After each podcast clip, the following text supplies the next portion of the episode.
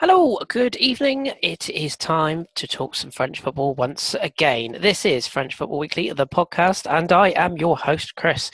I always say good evening, and I shouldn't do that because I always forget people could be listening at any time. So sorry about that. Uh, with me this evening, we have got three lovely guests to chat the weekend's action and talk a little bit of a European feel this week as well. So, first of all, it's the regular Button Princess. That's what I'm going to call her from now on. It's uh, lovely Phil. Hello, Phil. I'm not sure I should speak to you after that. Hello, everybody. Oh, what's wrong with Button Princess? That's lovely. I've called Danny on my other pod a lot worse. like I'm in a pantomime or something. It does actually, doesn't it? Yeah. I need to, I need to work on that. Uh, also, uh, the best Mets can get. Uh, it's uh, it's not Jeremy Smith actually. No, it's uh, it's the Royal Wren. Uh, it's Rich Allen. Hey, Rich. Hello. How are you? I'm good, thank you. Um, that, that's a first for me. Normally, I, I get the two of you confused. This time, I almost introduced the wrong person, so that's quite impressive. I, I, I, wondered mm-hmm. where you were going with the Mets thing. I very Re- cleverly you rescued it well. I did, didn't I? Thank you. It's almost like nobody will notice if we say quietly. uh, and finally, uh, it's a first for me because I haven't podded with him before, but I will be tonight. Uh, it's returning guest. It's Connor. Hi, Connor. I'm very well, thanks, Chris. How are you doing? I'm good, thank you. I'm good, and uh, I'm going to have to pick your brain, seeing as uh, I don't know who you follow. So, uh, who who is your, your team of choice? Uh, well, I don't know how loudly I should say it, but I'm a Marseille fan. Uh, I, I, lived I lived down in Aix-en-Provence for a year, and uh, I was coerced into it. So here I wow. am. well, thanks for coming on, Connor. We'll uh, we'll we'll speak to you another time. Bye bye. No, so that's uh, that's all good actually, and and I will certainly be uh, know where I'll be coming to you uh, shortly for uh, a little chat on on Marseille. So uh, good stuff. Nice to have you aboard. right then, we as we said earlier on at the start of the pod, we're going to kind of change things up a little bit this week because we want to put the focus on Europe. But before we do that, we are, of course, going to have a quick look back at the weekend's Liga action. So, as is tradition, I shall give you the results, and we're just going to very briefly pick out a couple of games uh, just to have a very sneaky chat a little about, about as we go. Uh, first of all, on the Friday, of course, it was uh, going back, that was what, the 14th of September now. Uh, the first two games of the weekend saw Nice beat Rennes 2 1. Sorry, Rich. Uh, Patrick Vieira is a happy man. He actually came from behind Malang Sarr, putting Rennes in front. Uh, an own goal, should be stressed. And uh, Allan Saint-Maximin and Lees-Melou in the 89th minute. Uh, on a scale of 1 to 10, Rich, how sick were you at that point? Uh, I wasn't sick. It was entirely predictable. Rennes were hopeless. the penalty. I think we we Rich is now concerned that that little thing might be back. Um. yeah. yeah. it's. Um, I, I, did did feel for you. I wasn't able to watch it after saying I was going to watch this one. I didn't get a chance to do it. I was quite annoyed, but I did feel for you as I uh, saw the uh, the goal go in the last minute. But hey ho. Um, and uh, the second game of the Friday evening, PSG won a game of football. I know that's a big surprise to everyone. Uh, they beat St Etienne in a pretty one sided affair at the Parc des Princes 4 0. A heavily changed side, but goals from Draxler Cavani, Angel Di Maria, and probably most notably Moussa Diaby with his first yeah, in his PSG debut. colours. Indeed, yes. Uh, 84th um, minute. I did um, kind of uh, one of my Liverpool following friends I did share with him that it's slightly weird that after a 4 0 victory, L'Equipe writes an entire article about how bad your new left back is. Yeah, yeah. Uh, now, John, to be fair, John Johnson did say that he felt they were being harsh about Bernat, uh, that he just needs to settle a bit. He wasn't that bad. And a lot of people did seem to come on board with that view. But it does make what we're going to come to talk about later a little bit more interesting. So, yeah, that was. Uh, an interesting sideline to to that uh, otherwise comprehensive uh, hammering. Absolutely, I, I, would say I, am quite a big fan of uh, Juan Bernat. I don't think he's uh, elite level, shall we say, but I think he's perfectly passable, and he's certainly an upgrade on Kurzawa. But then uh, Rich probably would be. He, so, he, um, to be honest, he should probably just have on his shirt not not Bernat or Juan or anything like that. He should just have the name Stopgap. Yes, or not Kurzawa, one of the two. Yeah, yeah why they one. got rid of Yuri B? I mean, that seemed odd. I think from... based, they already had a you know a perfectly competent left back who wasn't a star. Maxwell, Max, Maxwell's in the stand every week. Yeah, I mean, he could still do a job, couldn't he? yeah. yeah, yeah, most certainly. I um, I think with Yuri, wasn't there a little bit of talk that maybe he was the one who was a little bit more keen to go back to Spain, wasn't well, there, or go to Spain? I think there was a bit of a. Well, fair enough if if that's the case, but that did just mm. seem. It seems like they're just kind of switching in and out of. Um, yeah. You know, mid-table kind of guys. But Stanley N'Soki has just signed a pro, pro contract. I He think has, yes, so. till 2021, was it, or 2023? I saw. 23, something like that. Yeah. So, um, you know, maybe we'll get to see a bit more of him, although possibly not on Tuesday. yes, indeed. We'll come on to that in a second. Uh, on the Saturday games, we saw uh, Caen against Lyon. Um, I want to just quickly uh, pull Rich's udders on this game, if I may. Um, Rich, um, not so much talking about the game, although we have to mention a delightful opening uh, goal from Nabil Fekir from a free kick, which was a terrific goal. Um, Claudio Beauvue equalised, equalised in the penalty spot. Prince Oniangué, the greatest name in football ever, uh, scoring to make it 2 1 to Caen before a late Mendy goal rescued uh, a point for Lyon. By that time, Caen were actually down to 10 men. Djiku was sent off, actually, as early as the 55th Hmm. minute. And uh, Sankoh was also sent off uh, just past the 90. So Caen ended up with nine.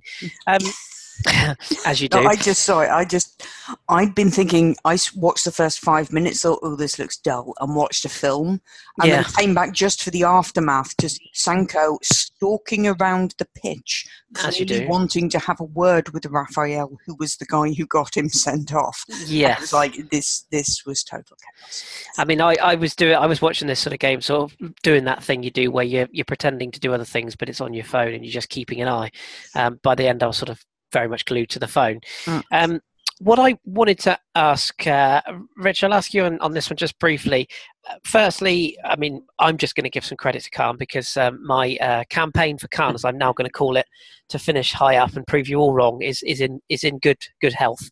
Uh, but it's it's Lyon I wanted to ask you about, Rich. We are going to talk a bit more about them in a moment, Champions League wise. But just in terms of domestically, I know we touched on it last week. Should should they be concerned at this point in the amount of chances they're giving up, the amount of goals they're giving up? I know they're still settling. I know there's a lot of change around, but I watched them in this game, as I said, and, and a lot of the, the, the game they just seem so open and and so susceptible to again, you know, as much as I like Caen, they're not exactly world beaters, are they? And and I just get concerned that they could go to I was going to say Maine Road then they could go to the city of Manchester Stadium and get absolutely pounded, and that wouldn't do their confidence any good in a you know a Liga that's just fairly open, barring PSG. So have you got any concerns that I share with, with Lyon at the moment? Yeah, no, I think you're right. I think defensively they, they don't look as as secure. Um, I think that the Denayer and, and Marcelo partnership has, has yet to to gel. Maybe we just need to give them a little a little longer. Um, Ferland Mendy, you know, he's still a, a decent left back. He's still a little bit rash when he's in his own penalty area. I I personally think that that, that Kenny Tete was a little hard done by. I think Leo Dubois perhaps you know, as a more experienced league and player as well, should be given a, a, a you know a shout down that that right hand uh, right fullback position. I've not been totally convinced with Raphael. Um, he's been okay. You know, I'm not, I'm not going to not, not to slate him, but I think they could do a little better. But it's for me, it's it's it's that mid, young midfield trio that we, we saw sort of shining so brightly last season. Um, and particularly, um, I think Ndombele, I think, has just struggled to hit the ground running this season. Um, obviously, there's a lot of expectation on him. There was a lot of talk of, of a potential transfer over the summer. And yeah, I just think there's one or two players there that haven't hit the form of last season yet. Um, now, it's, it's pressure on Genesio, um, not only obviously because of the sheer amount of pressure he's getting from, from the fans, but it's pressure on Genesio now to sort this out. You know, he's got the players. He's been allowed to bring in some some really good players, I think, in the transfer window. He's now got to to manage this squad, um, have a think about his formation, and have a chat with some of these players as to well, what what do they need? What's happening? Why aren't they at their their form? You know, uh, it's it's it's a little worry. You know, I'm a big fan of Genesio, but unless he sorts things out fairly soon, it's I don't see it ending well for him. No, no, no. I agree. We will. I say we will touch briefly. Uh, I say briefly. We'll, we'll we'll cover Lyon in a second in, in European. But I just wanted to get a, a quick heads up on where we think about them uh, Ligue 1 wise. Um, the uh, the next team I just want to put a, a very brief focus on. Uh, Phil, I'm going to do this with with yourself, Lille. Uh, They Mm. won won 3 2 away at Amiens. Uh, they survived a late scare. Um, Nicolas Pepe scoring a hat trick before you all have heart attacks. There were two penalties involved, Mm. has to be said. Um, but uh, three goals, they were three up and all was well. And then late goals from Kozawa and Ghoddos making the score a bit more respectable. Um, the kit aside, which is, I mean, I'm a fan of fluorescent, but that kit is hideous. Uh, that aside, Lille seem to be uh, slowly but surely recovering. uh, They're in post Yeah. Bielsa recovery, and Yeah. they're up to third in, in Ligue 1 now. What is their ceiling this season? Is it just that they've had a good start, or do you, do you see I- them heading off? I think they've they've had a good solid start. They they look more organised. They look less confused, which possibly is part of the Bielsa situation. I mean, this was a weird match because there were actually three penalties. Um, now Pepe scored uh, two um, with Regis Gurtner, who is a very good goalkeeper. Looked like he'd just woken up, been dragged through a hedge backwards, etc. Not getting to either of them. Um, but Amiens also had uh, a penalty awarded for them, and Mike Maignan uh, saved his fourth of the last four. He's a I think he- machine, isn't he? I think he saved seven of his ten professional Yeah. penalties Mhm. faced. I mean, and it was, and in a sense, you could see that it kind of affected the the the taker. It, it wasn't in the corner, but I mean, it was a good save. So I think that was an interesting one because obviously, apart from that, you'd have been looking at you know a three-three draw. So I think Lille have still got you know some distance to go. Uh, but it is looking promising. But it's been a bit. So they beat Rennes, they drew with Monaco, fine. They beat Guingamp, wouldn't everybody? They lost to Angers, and now they've beaten Amiens, which could have been a, bit different. It's still not looking massively convincing, but it is looking uh, kind of a bit more reassuring for the Lillois faithful. And of course, um, who they lost on loan in the summer um, to Strasbourg, uh, was the guy who uh, got the late equaliser against Montpellier to get them a point. It's like they're having an impact all over the shop. So it was a, a fairly chaotic game that took up most of the multiplex uh, because with the four games on Saturday night, they were the only ones. Uh, no, it was um, Dijon and Angers were the only ones to have actually scored anything early doors. Um, but then they uh, they came in uh, with a, a big flurry in the second half, and there was a lot of shouting of, you know, and it's a penalty at Lille, and then we all had to go and watch whatever the hell happened then. So I think it's interesting, but they've you know got to keep this rhythm going and make it more of a rhythm, given uh, some of the some of the results that have come in so far have been a bit odd. So I think they need still need to solidify a bit on that front. Yeah, yeah, I, I completely agree with everything you said there. I'd like to add to it, but I don't think I really can, to be honest, other than to say that the uh, the job uh, Galtier is doing there seems to be a good one. Um, Well, I think there's the miracle of Galtier play Galtier, Galtier side playing exciting attacking football. Yeah, I think we're, we're all um, both surprised and and you know pleasantly He'll be br- he'll be bringing back by the coach soon. That's what he's gonna do. yeah, and Yeah. the snowballs. It'll be fine. And all and all of the above. Excuse me, but um, yeah, I mean, as I say, so far so good for, for Project Lille. Um, Xeka is a player I, I quite like a lot. Um, I don't know what it is; it's just a player that I quite like. and of course, they brought back um, Rui Fonte as well, uh, dug him out of the cupboard. So um, yeah, uh, and, and I don't think, I think Loic Remy was a sub in this game, wasn't he? So hasn't even hasn't even sort of hit the ground running in terms of, of his um, his starts of the season. So things to build on for for Lille. Um, right, back to the other results then. Uh, Dijon, rather surprisingly, I thought, losing at home to Angers, uh, 3 1. They went ahead through uh, Wesley Said, but uh, goals from Bahoken, uh, Tait, and Santamaria getting the uh, win for Angers there. Very, very valuable three points for them. All the goals in the first half as well. Mm. I think uh, our our good friend uh, Thomas, who is a uh, an Angers fan, is like, yeah, I think this season we're going to have a lot of kind of slightly frustrating watches, punctuated by really weird results. Yeah. Yeah. Perfectly summed There up. There we go. Yeah, speaking of uh, speaking of uh, rather surprising results as well, Strasbourg getting a point in Montpellier surprised me, although it was a Last last minute equaliser. And uh, Mothiba uh, with uh, Damien Le Tallec um, putting Montpellier in front. I am I am a, a very big fan of that Montpellier kit. I know I mentioned kits too much on this podcast, but it is lovely. yeah, the kit is fine. The the scoring, the and the team, is is not fabulous, and the No. defending can late on have an issue. But this week we did um, say happy birthday to Vitorino Hilton, the captain of Montpellier, the centre back, forty one years old God bless him, still playing at the highest level. and still yeah. He's a machine. Sadly, somebody else missed the uh, marking on the last minute goal. Yes, yes, that is uh, slightly a shame, but never mind. Uh, a point is better than none, as the saying goes. Uh, Toulouse also picked up a point, although they would have probably felt that they could have got more um, as they drew with Monaco, who again continued to flatter to deceive, dare I say. Youri Tielemans putting them in front. But, But, that was uh, a with the fabulous goal. It's It like, was, yeah. Other than that, they looked really, really toothless, but that was a really toothy goal. Yeah, and and that is exactly the word for Monaco's tooth. I think when Falcao is not scoring and they're refusing to unleash the Pellegrini, as I shall now affectionately call it, um, they just don't look like a side that has as many goals in it this season, which is a worry and a shame given what we've enjoyed previously. Um, which segues us nicely onto Nantes nil, Ram nil. Uh, nothing to see here. Move on. There was plenty to see, however, in Bordeaux on Sunday, uh, as uh, Bordeaux played out a three-all draw with Nîmes, who continue to have a lovely old time since their promotion. Jimmy Briand with two goals for Bordeaux, he put them in front for Galame and Bobichon equalised. Oh, sorry, put uh, Nîmes in front, having equalised.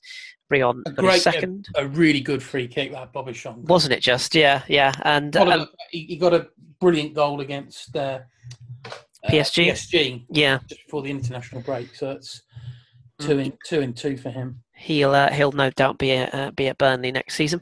Um, hopefully not. and uh, and, uh, with the uh, third goal for Bordeaux, putting them three two up before Bozok, uh, of course, so Bozok getting the equaliser that for Nîmes. his, his first goal of the season now? I- Yeah. I think it is, Yeah. isn't it? Yeah, I think It's, uh, hopefully this is a floodgates open moment. I think he'll get goals. He looks like a Oh, sort of player who'll score goals, doesn't he? And got this one today. Oh, I say today, yesterday, to get the point for Nîmes. So a three-three draw, and the final game of the weekend, which I do just want to put a couple of moments on. Uh, Connor, I'm looking at you. Um, Marseille beating Guingamp by four goals to nil. Now. th- If there was ever a game where you'd say a tale of two halves, this was it. Um, Marseille in the first half, fairly toothless, looked a bit frustrated. The natives were a bit restless. I didn't actually think Guingamp were that bad. They didn't have any shots, but they didn't look particularly poor. Um, and then Thauvin and Payet took over, Connor, and um, we saw two special goals in this game. What's your sort of thoughts on, on Marseille as a whole this season, and indeed that second half performance, and how how much Rudy Garcia changed them at half time? Yeah, well, I think it's one of those things you need to take into account the fact that Marseille have, you know, historically been good, or in the last few seasons, always been good against the poor teams. Uh, it's been against the good teams that they've fallen down.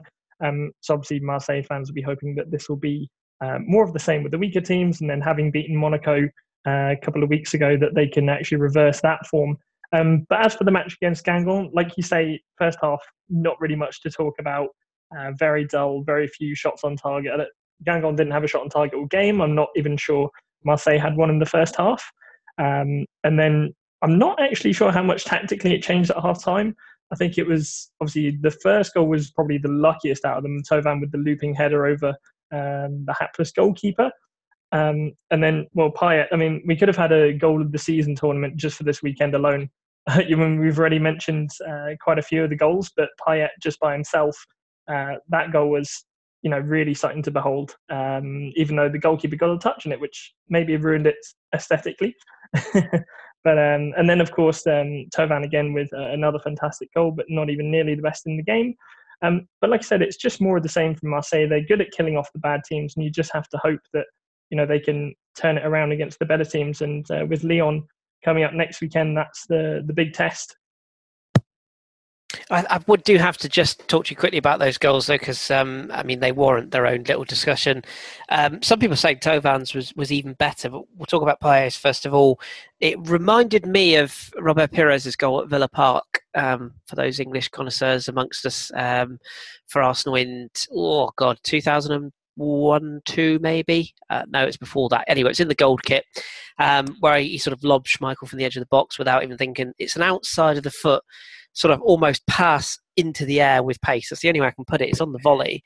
Um, as you say, goalkeeper gets a touch, but it, it was beaten from the minute. It's one of those, the minute he hits it, you know it's in. Um, and Thauvin's, the, the, finish was quality, but the control mm. um, is what makes that, because anybody else, I mean, they put a foot out and it goes out for a goal kick. And to, to it's, it's, I can't even describe how he controlled it. He almost controls it by bringing it down and then up into the air at the same time and it's almost like the defender is completely caught out. Did you have a particular favourite of those two goals, or were you just sort of in awe of both? Well, yeah, as you say, the um, the touch before was great. I think just uh, maybe it's well, it is definitely perfect personal preference. I always prefer a good uh, thwack from outside the box, so I oh, go yes. with uh, Payet's. Yes, yeah, I two, agree. There was, there was, there was two, and it was uh, it was kind of touched upon two things. I think that I don't want to tarnished is maybe a little strong, but as, as he said, as, as Connor said, sort of aesthetically just damaged it slightly. As one, when you see on the replay that that that Johnsson got a good hand to it, I think that always, for me, you know, you want to see it hit in the back of the net pure. But also, it was it was quite central. And whenever mm. I see those goals, I'm like, oh, mm. I really wish it was top corner. oh, the live really, angle looked great. I, I, really do. Um, I, I, thought that Thauvin goal was brilliant. I thought that first touch and and um, oh, I think there's a there's an OM fan account, Lino Trays. I think the guys mm. um, who did a side by side with a, a Robben goal, Arjen Robben goal, and it's it's identical, absolutely identical from the first touch to the second touch into the penalty area to the third touch to cut inside fourth touch curl to the top corner. Mm. Um, it was an it was a really really good game mm. um, for, from him when he you know he needed to step up. He didn't have as you know along with Marseille didn't have the best of halves, but. Mm. Um, yeah, again, he comes to the rescue. We had a couple of good thwacks from outside the area because, as well as the obviously Tielemans, which was a lovely goal. Was that the one that went in off the crossbar? I love it when that happens. Yes, and they had um, the, the goal line technology to let us know it was yeah. in. uh, there was also, I think, um, was it Lees-Melou for Nice? He got a screamer. That does ring a bell. On. Yeah, that was a nice. A but really nice. Uh, was very very nice uh, for Angers. Mm. Um, that was one of the best of the weekend, I thought as well. Yeah, no, there were there were a lot of good good long range efforts, and those are always the ones that end up in the best goal of the the season kind of things because they're just so unlikely and you know statistically speaking so kind of silly to try. But God, we love it when they come off. Anyway. You can't you can't beat them. Just just a very very quick side because I do just have to mention it just because it's any excuse to mention him. Uh, anybody mm. else see Zlatan's goal for LA Galaxy? Oh my yes. god! Didn't that I remind saw... you of uh, that goal with the the back heel flick against uh, was it um, Bastia? Bastia? Yeah. yeah. Mm. Oh, he's he's just. I mean, no, it's like I, my entire timeline that morning was basically this video of Zlatan. I yeah, like, I can't be asked. I'm I'm going to make juice. I'll be fine. And then I finally washed it, and it was like, uh, He's um he's, he's quite again. he's quite good at football, isn't he? Um, that's the truth of the matter. But I did just have to drop that in. Um, and I quite liked his quote afterwards where he said that he's added uh, was it he added Toronto to his list, and I think Galaxy have conceded something like twenty odd goals in the last four games. So um, you can you can sell the products, Latan, but um, they are no, no PSG. He has his job. Yes, indeed, and, and he does it well. His job, yeah, and he is not giving a shit about anybody else's job. Classic Zlatan. That's what we like. Don't ever change. Anyway, uh, that will do for uh, the results on the weekend. Um, we will just give you a, a, very brief overview of how the table looks. If my uh, wonderful desktop will wake up, um, which it's going to take its time doing. So, oh, there we go. Oh, got there in the end. Right, so PSG are top. We, we kind of predict that. Played 5 1 5. Uh, 15 points, followed by Marseille, Lille, and Toulouse, rather surprisingly, in fourth. Uh, they're on 10 points each. Dijon, Montpellier, Lyon, Nîmes, Rennes, and Reims make up the top 10. With uh, Nice just outside in 11th on the same point, seven. Uh, with Angers, Caen, and Etienne, Monaco rather surprisingly down in 15th uh, on five points. Strasbourg and Nantes also on the same points with Amiens, Bordeaux, and poor old Guingamp played five, lost five, uh, minus 11 goal difference, bottom and pointless. Sad times. Right, we'll come back to Ligue 1 to finish the pod off uh, where we have a look at some games for the weekend. But we're going to go European focus now, and uh, we're going to go full hipster. We're going in reverse order. We don't want none of that champions nonsense. We want to start in the uh, the grit of the Europa League. Um, first question I have to ask, uh, please chime in, any of you guys. But uh, am I right in saying the staggered kickoffs this year? It's all changed, hasn't it? I- in both tournaments. yeah. Uh, what what what are the kickoff times these days then? Because I'm struggling. Well, to... Yeah. There's like five. There's a, as normal is like well in my time zone five to seven and then nine o'clock so Okay. Oh yeah, seven. Uh, so UK time. but that that's always been the same five to five to six and and eight o'clock but that's always been the case they've always done a kind of two sitting in a restaurant situation. yeah. we have so many bloody games to fit in And um, Champions League, we're looking at we're looking at five fifty-five and eight o'clock. How but no they're I think they're mostly still at eight o'clock. It's Yeah. it Yeah. depends I on think location and time zone for I think no. I think that no. I think they are two doing, each. There's there's there's yeah. There's two games each round. I think. So, Yeah, like, you've. the Barcelona Tottenham group to Tottenham into That's right. Is That's right. to Six kickoff. Yeah. How bizarre. Well, it'll never work. Unless, unless you you're know. lucky enough, of course, to have to go all the way to Kazakhstan to play your football. You Don't- play at two thirty in the afternoon. from from a man who supports a team who's got a Ukrainian side. Uh, oh, I don't even know the bloody hell we've got. We're, we're literally going everywhere. We, we've got a group so bizarre that one of our players isn't even allowed in the country. I mean, you've got to love Europa I, League. God, I saw that. bizarre. However, um, Fairly extreme. hopefully our French teams uh, have got a pretty good chance in, in the Europa Mm. League, which is why we're going to start there. And we're going to go kind of in in group order as if they've been drawn. So that starts us with Bordeaux, um, who wants the short straw. On paper, Group C looks a fairly winnable group, I think. Um, FC Copenhagen, Slavia Prague, and Zenit St. Petersburg. Probably this is the one that I would be concerned about. Um, Connor, I'm going to be mean because uh, I can't have you talk about Marseille all the time. Good. Um, what do you um, what do you make of, of Bordeaux's chances in that group? Do you share my optimism, or are you more sort of looking at their league on form and thinking, hmm, not so sure? Uh, I'd say slight pessimism, but I think they should get through. I don't think they'll win. You know, you mentioned there as well. Zenit, uh, probably the the favourites for that group. Copenhagen, you really can't write off. I mean, they play most of their seasons in the Champions League, if I'm not wrong. Yeah, Um, and then you would probably expect them to beat um, Prague. Um, so I guess it's just the maybe hopefully a second place for them. But um, just one one side note for that group, I think that's you know some amazing away trips there. You got Copenhagen, Prague, St. Petersburg. Who wouldn't Sounds want like- to be a Bordeaux fan? sounds like a stag do, doesn't it? A lot, Exactly. After the way this season started, I think a lot of Bordeaux fans don't want to be a Bordeaux fan. I think. Put those claws away, Richard Allen. Um, well, see, seeing as you piped out, let me get your thoughts as well. Um, are you, uh, what, what what do you sort of make of, of the way that the, the fixtures fall? I mean, is it key for Bordeaux to get off to a winning start? It sounds like a silly question, but with Europa League, you can usually sort of start slowly and, and work your way forwards. But looking at that group, match day one, is is it important that, that Bordeaux get off to that best possible start now? Well, it's important because it is, as you say, match day one. It's also important because it's against the team they should probably be beating home and away. Hmm.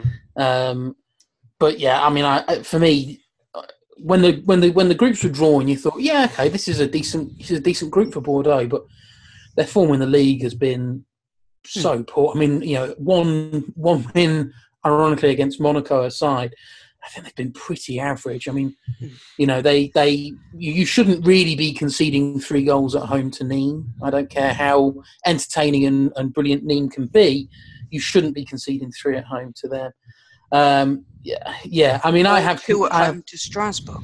Yeah, so I just I just have concerns that um, I mean it may it may even be the old blessing in disguise of get out of Europe to focus on the league. It's that it's that kind of form love that. already.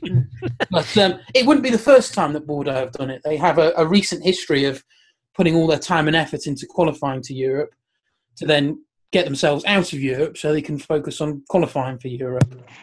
Um, but Bizarre, you know, the, way, the way that their season has started, I think it's it's it's going to be a tough old season for them. Um, it wouldn't surprise me to see a to see them get a, a, a defeat here, but really they should be going out and wanting to get this. I suppose we're going to get an indicator of how seriously they're going to take this competition because you know a loss a loss in this game, and to be brutally honest, they may as well write it off already, even after just one game. Yeah, we should I- say it's, it's it's Slavia weird Prague away. situation because um, Bordeaux's only win so far has been against Monaco. They are 19th in Ligue 1.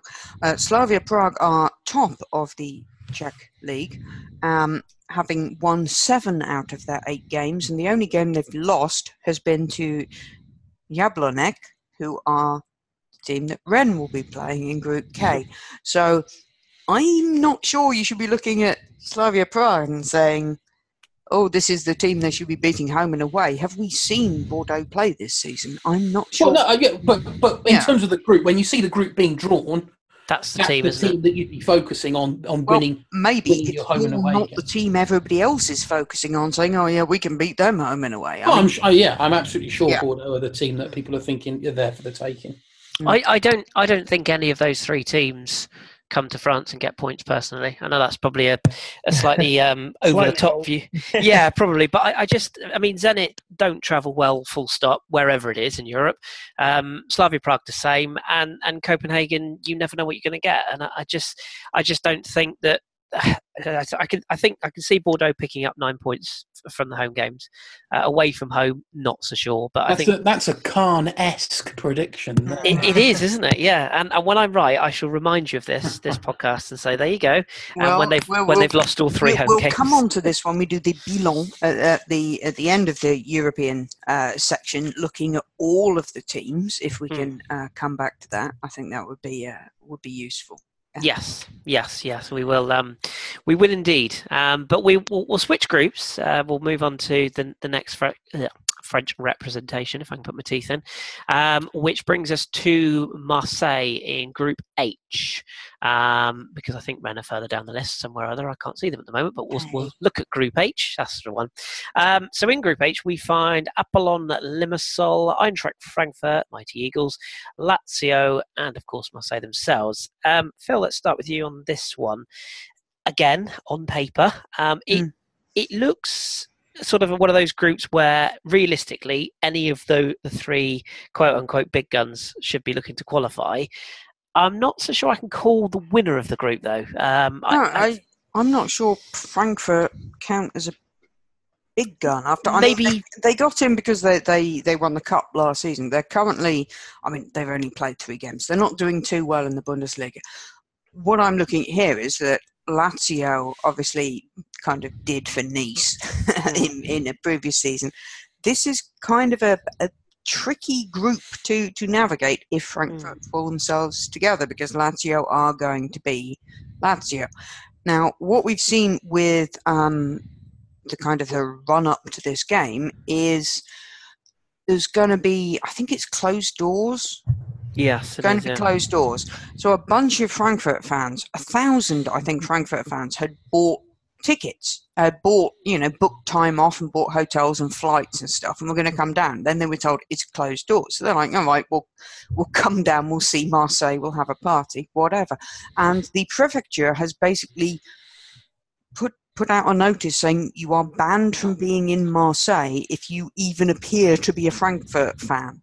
It's like, the hell are these guys supposed to do? And actually, the the Marseille fans are like, well, this is ridiculous as well. You know, it's it's basically it's hurting everybody, not just uh, not just the club. So heaven alone knows what will happen on Thursday in Marseille. I would imagine there would be a degree of accommodation uh, where there will be a bunch of Frankfurt fans having done some sightseeing, sitting by a bar somewhere, and the police just not bothering to show up. But there- There'll be a, there'll be a coach load there'll be a coach load of German OAPs in in a, in a jail on Thursday night. But yeah, I mean, just a ridiculous approach to take.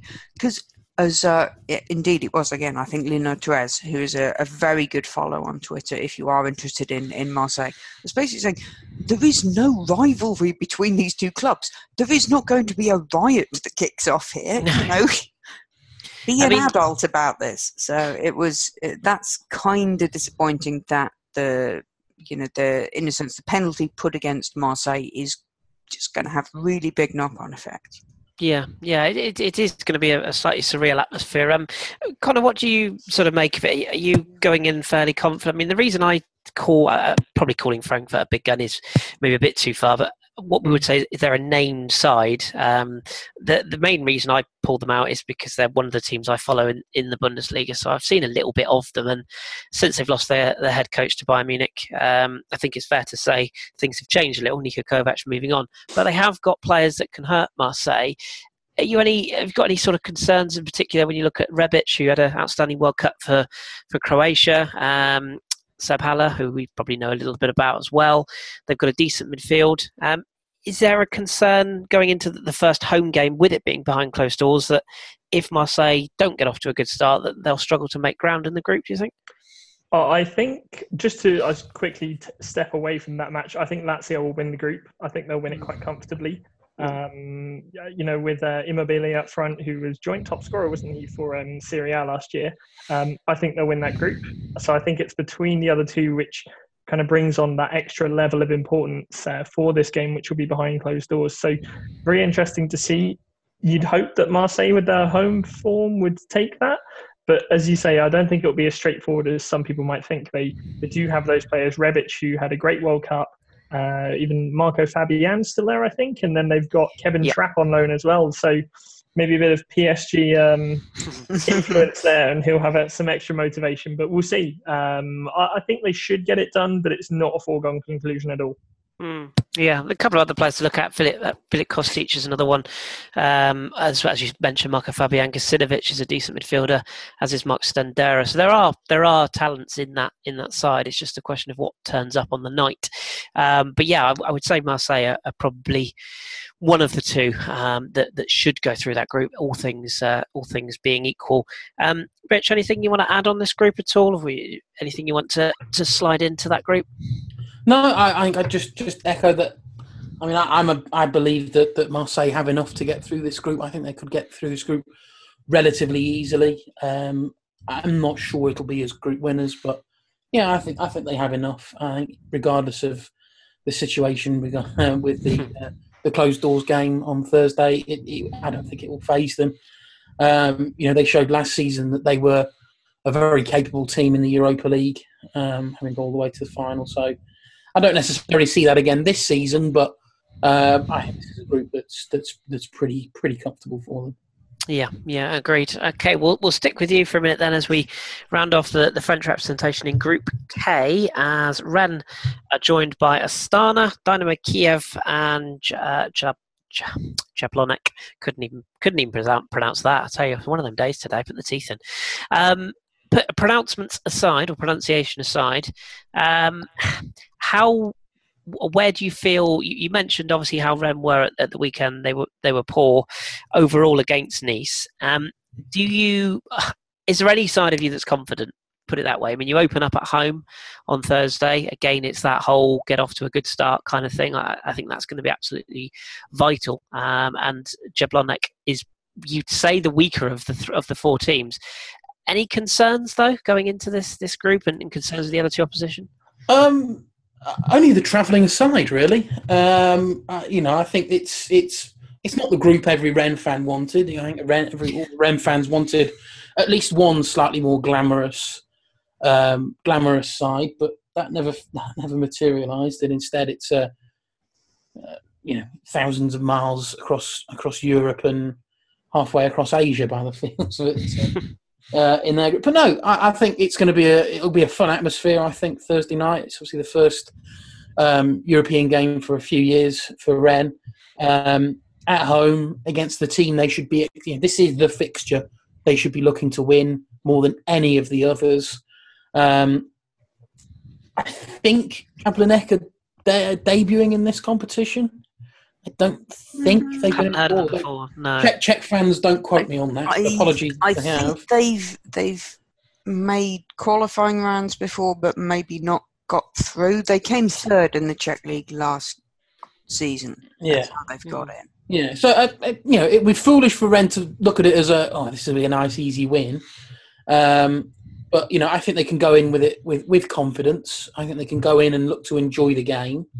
Um, they have a slightly sort of I know it's a ridiculous thing to say, but they they got PSG at the weekend, so it's like well, there's perhaps less expectation on that, so they can probably go out and put that extra bit of effort in. I think on Thursday, um, I think they have enough to get the win. Whether we see Ben Arfa make an appearance at all, I don't know. But I think I think Rennes will have enough quality to get through this game. I think Rennes as a whole have enough quality to get through the group. I don't think Mm. any of the games are going to be particularly pretty to watch.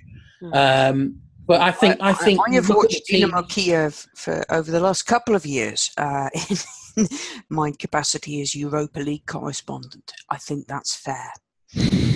Do you what what do you what, what do you think of, of, of that group Phil? And have you got I think it, it's interesting when we'll come to, as I say, this question we've got later on, but we've got Dynamo Kiev and Astana both dropped down from Champions League qualifying. Now, I'd say there's a massive drop off between Dynamo Kiev and Astana. Hmm. Um, uh, so then you've got Jablonec as, as the starting point. So I think the team you have to be nervous about is obviously Dynamo Kiev, um, providing everything is you know calm and well organised um, on, on their side. But looking at the the groups that the three French teams in Europa have got, I think Rennes have got the most manageable group. So should have a decent chance of, of, of going through. But I think it's going to be very interesting to see obviously how it's balanced Hmm. um, between obviously the league and, and Europa League. Because while you'd say that Marseille is probably obviously the best French team in that competition, they've got a slightly trickier group to navigate. So it could end up being quite kind of even between those two. But I do think Bordeaux overall are going to struggle if they don't pull themselves together.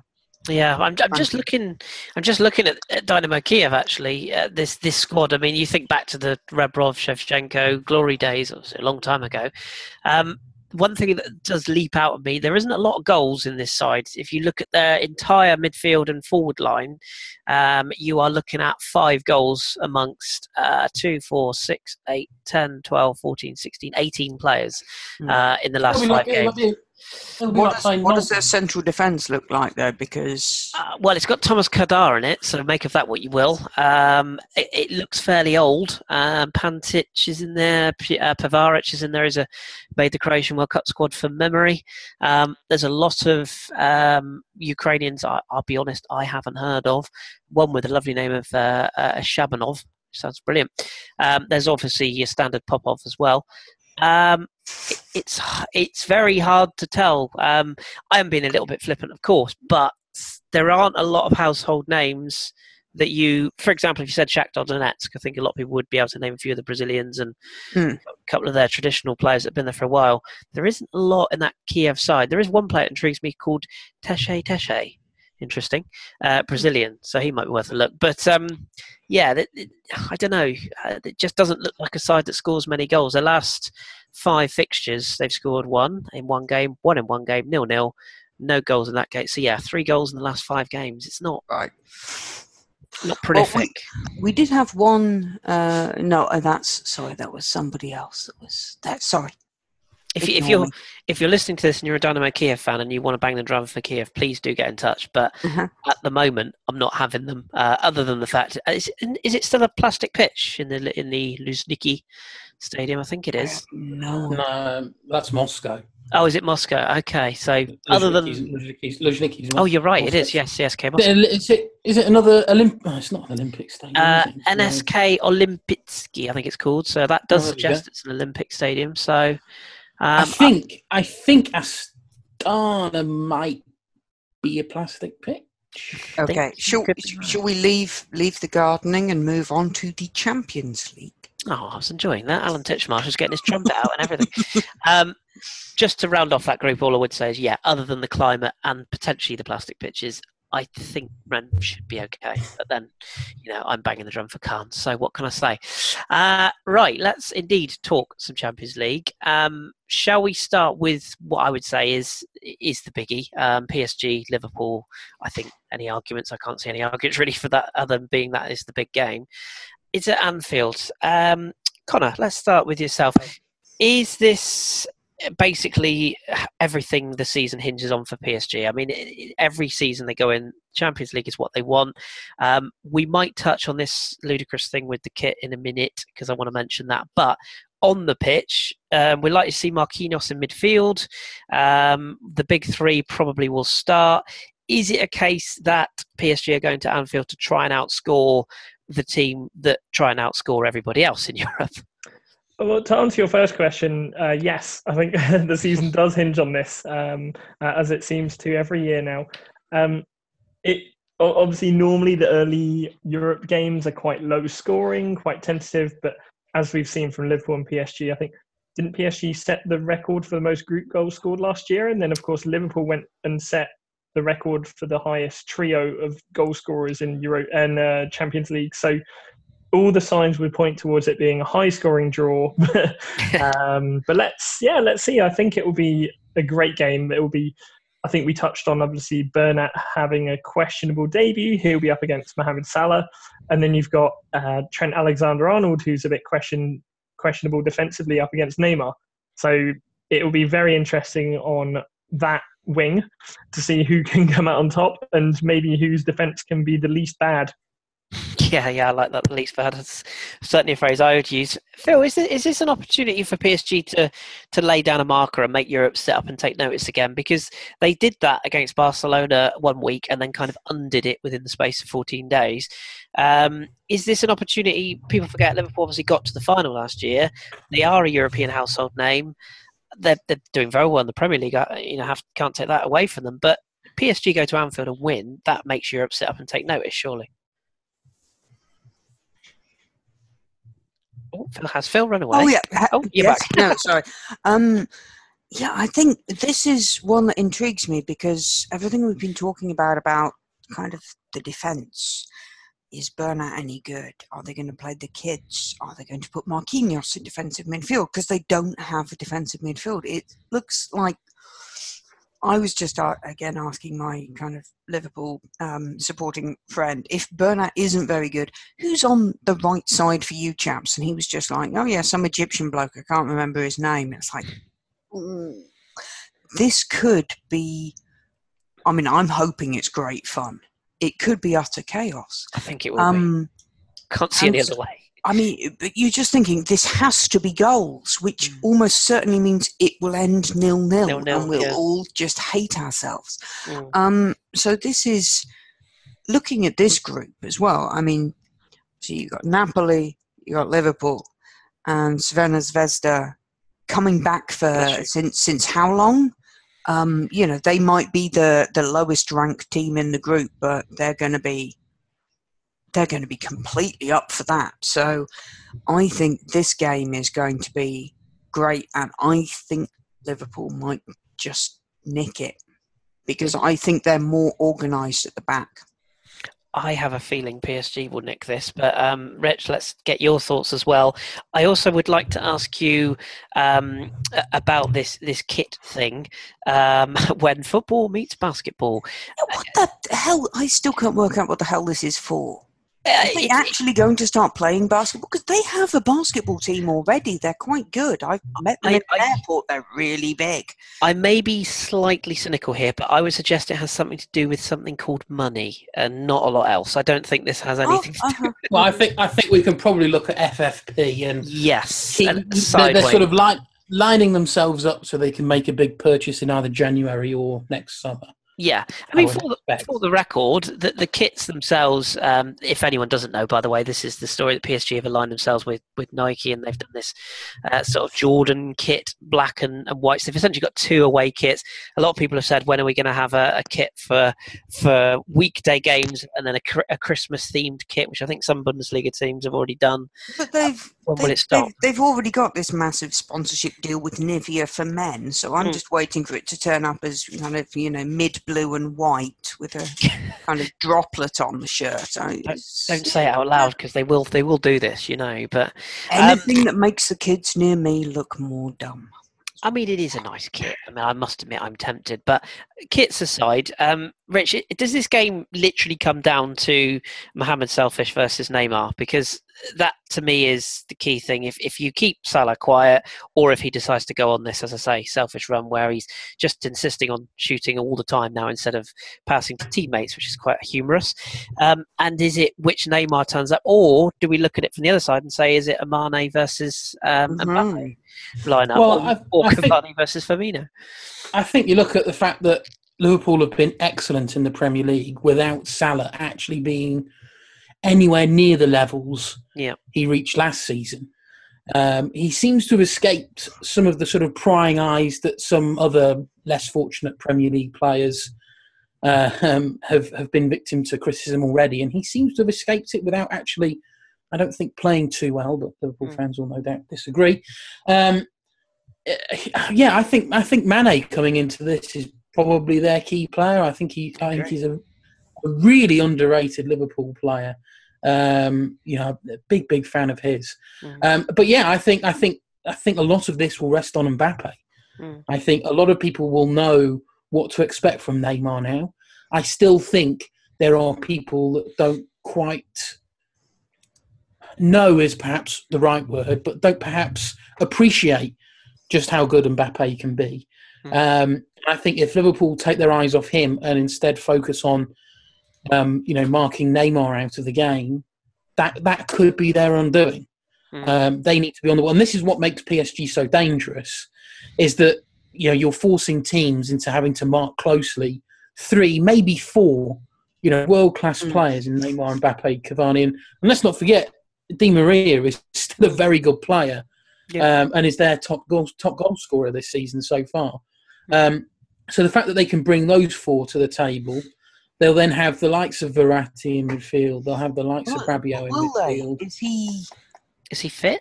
He's not available. I'm sure. That's why we're having this whole cos- uh, tossing a coin for who's Or in. Verratti.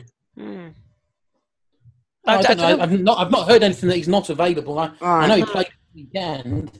Well, Um, maybe I don't- I don't know it's, it's maybe the further back But situation. I, I don't. I don't fully. Uh, I don't. Fully, I mean, it is a another square peg round hole. I don't. I don't see Marquinhos as a Not as me. a defensive midfielder Even for PSG. I He's already it- done centre back and right back. It's like guys thinking, what? Well, we all, we, He'll all, be in goal we all know. We all know that, that PSG's best centre back pairing is Marquinhos Ryan and Kimpembe. Darbo. Mm.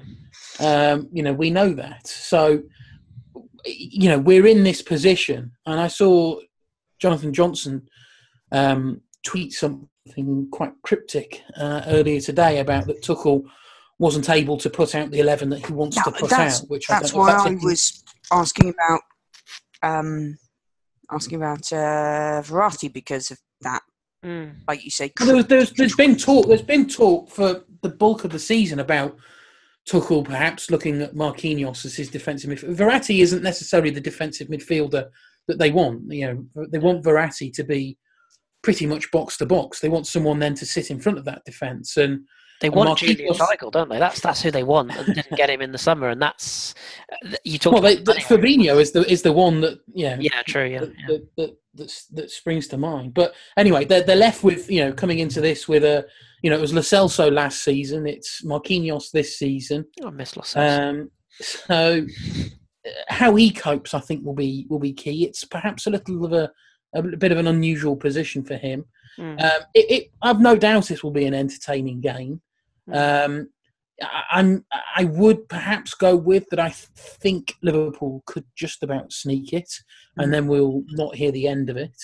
Um, but there was one thing also that I wanted to bring up that I've seen so many tweet about today, and I think it was an article in the Echo about. I think um, it may have even been written by Jan Molby.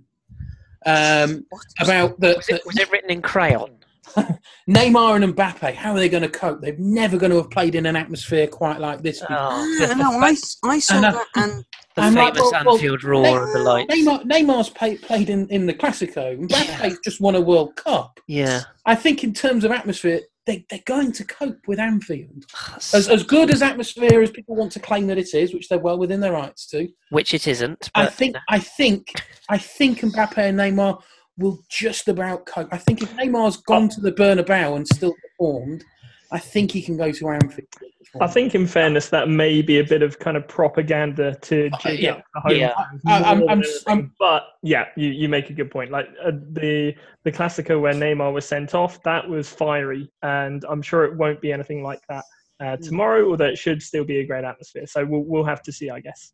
I think, I think- uh, one thing I saw, which it, that may have backfired if it was aimed at the, the Liverpool fans, was I saw the retweet of that by a French journalist, and it was basically several hundred PSG fans underneath going, right, Yeah.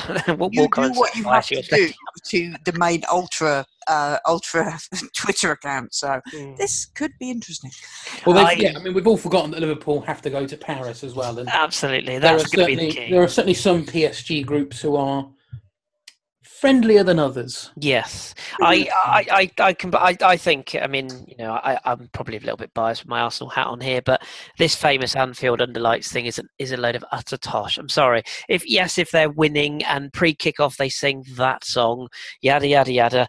Um, it, it's a myth. I'm sorry. Every team that is winning at the top level, if you if you listen to English crowds, um, here's where I'm going to get a lot of hate from people, but it- on the whole, if you listen to Champions League nights under lights and you listen to the English crowds over European games, your Barcelona's, your Real Madrid, your Bayern Munich's, your Juventus's, your PSG's, eh, Marseille is the same. That the atmosphere they get is ten times more infectious than, than English grounds. It just is. Um, same same with Old Trafford. You know, I, I think I'm just the not. ability to stand up. That certainly helps. Um, but I, I think for I think foreign fans, quote unquote, that come to England, you know, they outsing the English fans. They just do, and that's just the way it is. But is. we just have, we just have to look at the Cologne fans last season when they came, Oh, they were to, brilliant. came to Arsenal. Yeah, they were absolutely brilliant, and we've had more Atletico Madrid fans at, at Arsenal were brilliant as well. I mean, you know, I, I think away support. I think English clubs have got brilliant away support, but I just think this under lights Anfield thing is is a myth.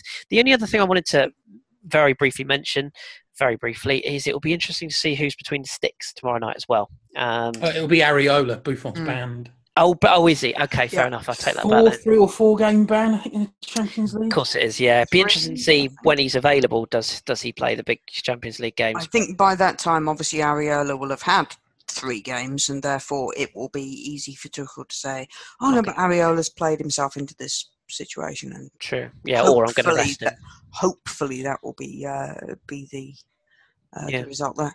True that. Um, We should just we should touch on the others. Uh, oh, and also, of course, if if uh, if all else fails, uh, I'm sure Eric Choupo-Moting will be there to uh, fly PSG to the game. If- uh, wouldn't, wouldn't it be fantastic if after all that talk, Mbappe, Cavani, Neymar, He was the match winner. winner?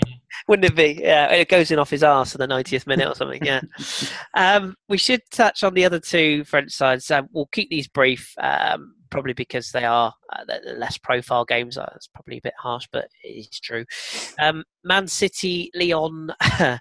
Does anyone? this, give this, Lyon this, chance? this could be awkward. I Um, I can see this being a I, really I, I difficult night. recommend Lyon fans to get chocolate in and the drink of your choice, Maybe a and sleeping maybe a blanket. Mm, and Um, rock slightly from side to side.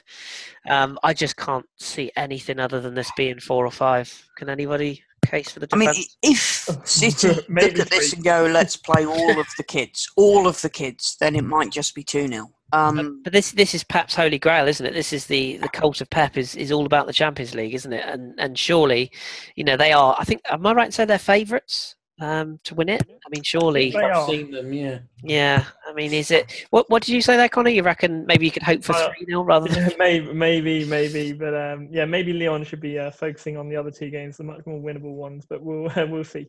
yeah. Memphis, Memphis and Raphael to silence the Etihad. Phil. if, if that happens, Rich, I will drive to your house and shake you warmly by the hand, but I can't see it happening.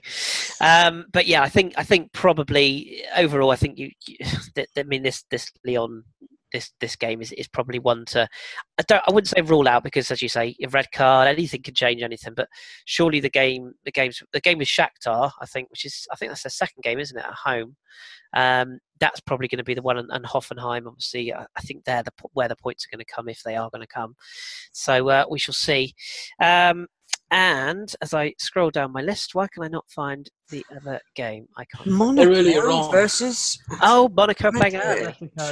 Ah, okay. Um, I think this will be a closer game.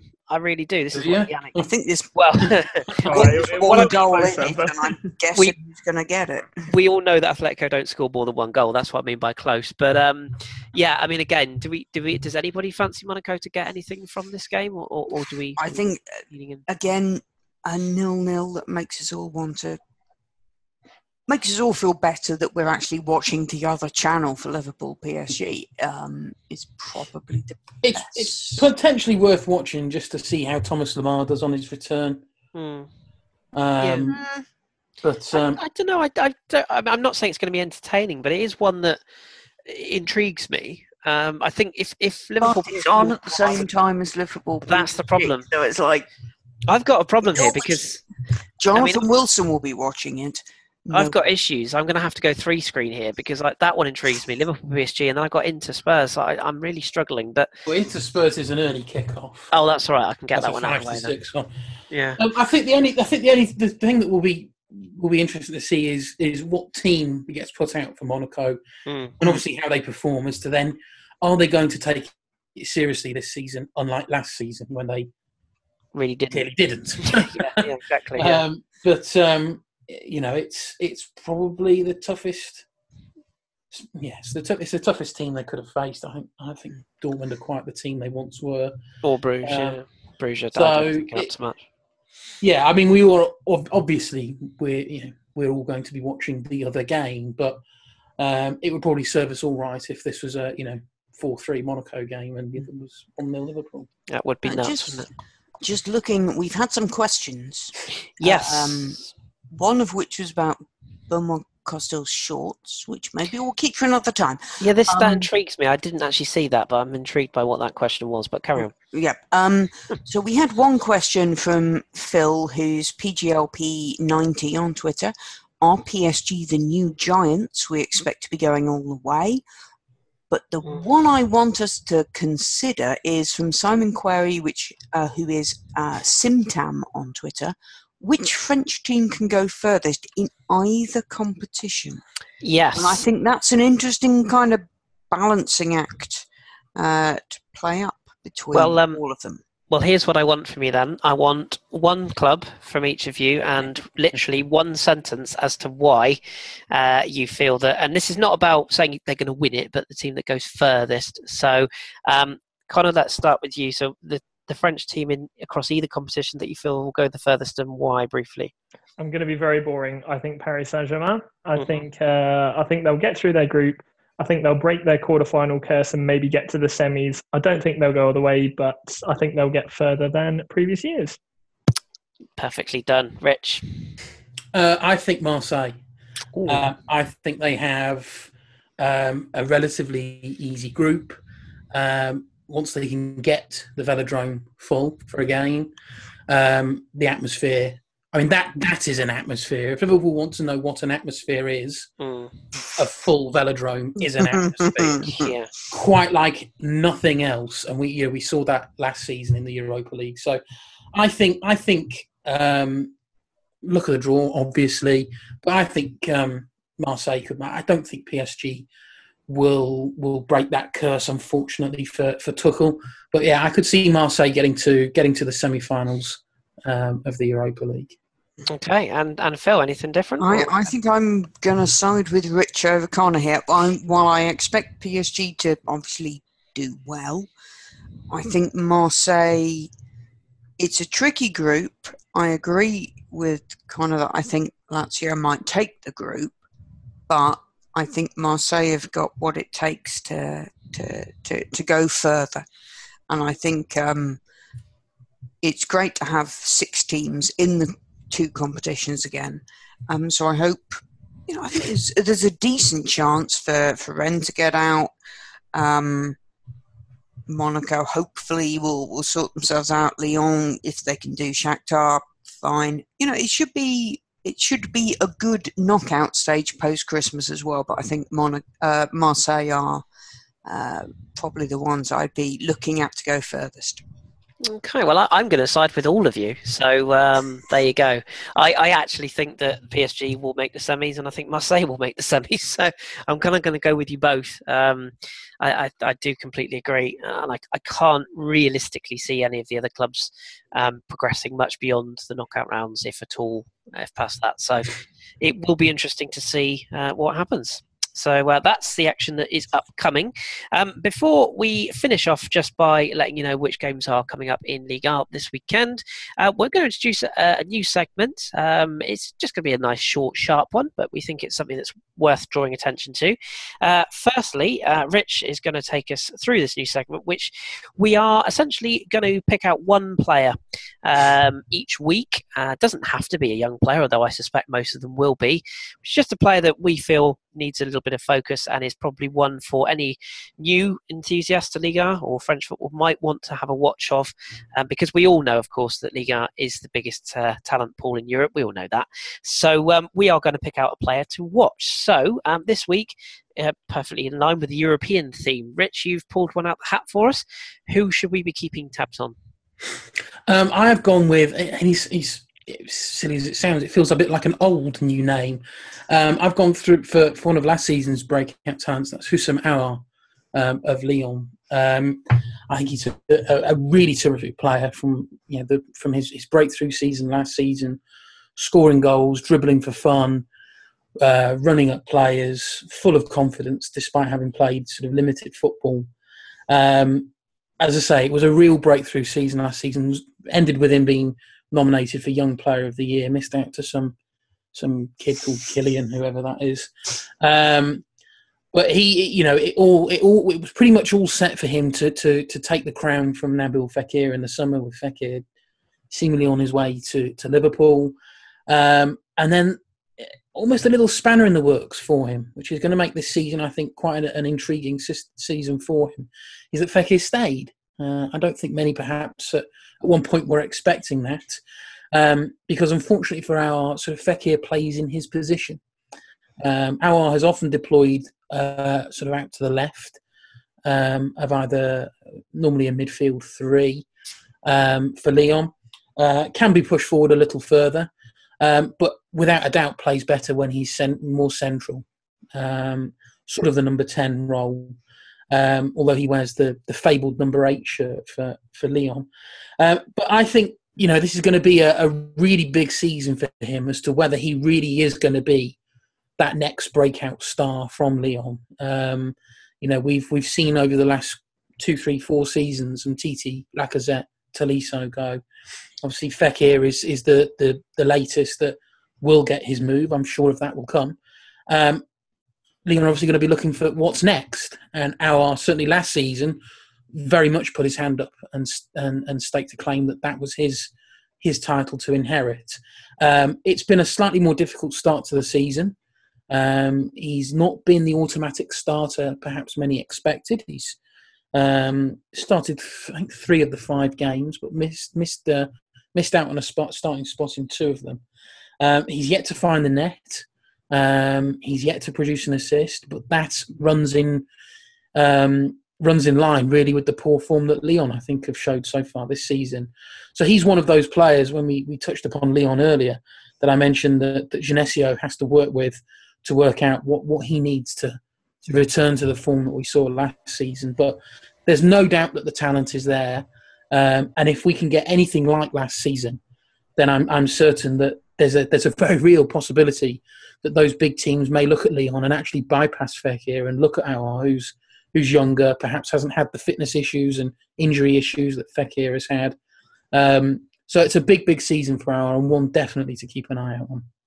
Good stuff, good stuff. So you can hopefully witness uh, Aouar in action as Lyon go to the City Manchester Stadium Etihad, whatever you want to call it, uh, on Wednesday night. And uh, dare I say it, he's quite a Pep Guardiola type player. So we shall see how he does. Um, that segment, of course, will return next week where uh, either Phil or Jez will pick one out of the hat, uh, assuming we can pod next week. More on that at the end of the show. But that's our new segment. So if there's a player you particularly want us to have a look at or mention, um, then please do drop us a, a tweet or a, uh, an email and we'll see what we can do for you. Um, just very quickly to round off the show then this week, we'll just look ahead to the weekend's action. Friday night sees Monaco uh, face Nîmes, rather unfortunately for them, being involved in midweek action, playing the Friday game, but such is life. At the Stade Louis II, that game. On the Saturday game, or games, I should say. The early game is Lille against Nantes. See if Galtier can continue his good run as they play the four o'clock game. Uh, in the evening games, we have Angers Toulouse, which strangely has the entertainment written all over it for me, but we shall see. Uh, Montpellier against Nice, uh, which could also be a, a decent affair. Reims against Dijon, uh, St Etienne Caen, which uh, I'll be keeping a little eye on, and Strasbourg against Amiens in the evening games. And then on the Sunday we have Rennes PSG, uh, Guingamp Bordeaux, and uh, unless anyone has anything different to say, I think we're probably all going to agree the game of the weekend is Sunday as Olympique Lyonnais host Well, Basically, all of Sunday, because obviously They're all good Gwen games. PSG should be interesting, but also Guingamp versus Bordeaux is 20th place Fight for the wooden spoon, isn't it? Yeah. for a desperate attempt to get off the bottom of the table. Return so of it Jimmy might not be pretty. Oh yeah. but, Yeah, yeah. return, return of Jimmy Briand, as Connor points out there.